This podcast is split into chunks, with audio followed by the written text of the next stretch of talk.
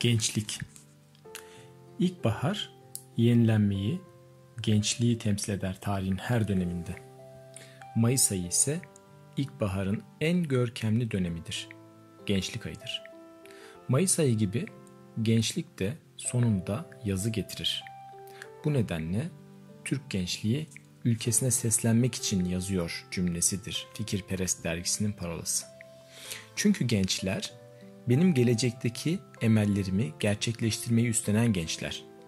Bir gün bu memleketi sizin gibi beni anlamış bir gençliğe bırakacağımdan dolayı çok memnun ve mesudum demiştir Mustafa Kemal Atatürk. Peki nedir bu gençlik? Türkçe'de karşılığı gelişimi devam eden, yaşı ilerlememiş olandır. Farsça'da ise genç sözcüğü hazine demektir. Bu tanımları biraz daha açacak olursak, yaşam enerjisidir gençlik, gelişime ve değişime açık olmaktır. Üretkenliktir gençlik, yeniliktir. Yapamazsın, olmaz, hayal diyenlere rağmen yola koyulacak enerjiye sahip olmaktır.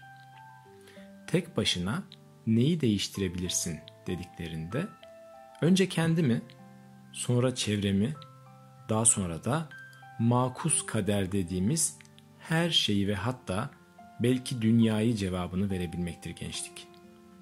Atatürk'e göre gençlik yaş sınırından öte fikri bir mana taşımaktadır.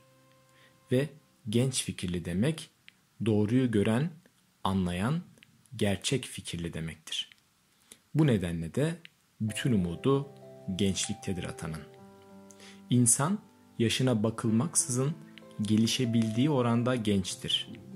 Mesela yakın bir zaman önce kaybettiğimiz toprak dedemiz Hayrettin Karaca 97 yaşında da üretken, umut dolu yani özetle genç olunabildiğini göstermiştir bizlere.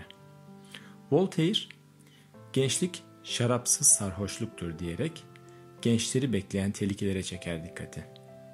Potansiyelin ve beklentinin bu kadar yüksek olması nedeniyle bir anlık gaflet gençliği her türlü kötülüğün ve karanlık fikrin hedefi, sonrasında da savunucusu ve hatta tetikçisi haline getirebilir. Çünkü Hitler'in tabiriyle gençliğe sahip olan geleceğe sahip olur. Karanlık fikirler de gençliğin gücünü kullanarak ivmelenmek, hedeflerine ulaşmak ister.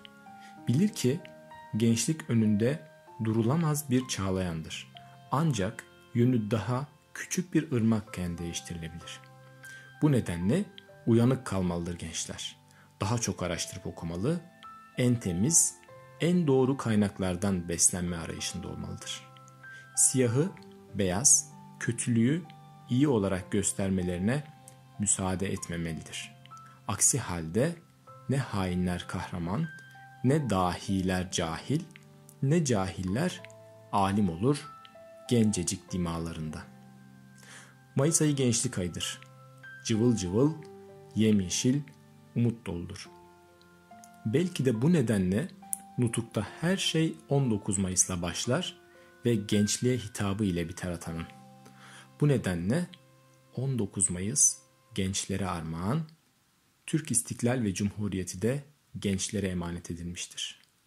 Herkes bilir ki bir gün bu emanet tehlikeye düşerse yine bir 15 Mayıs'ta çıkar bir genç, çıkar bir Hasan Tahsin olamaz. Böyle ellerini kollarını sallayarak giremezler der ve bir adım öne atıp ateşler hürriyetin fitilini. Tekrar ve tekrar.''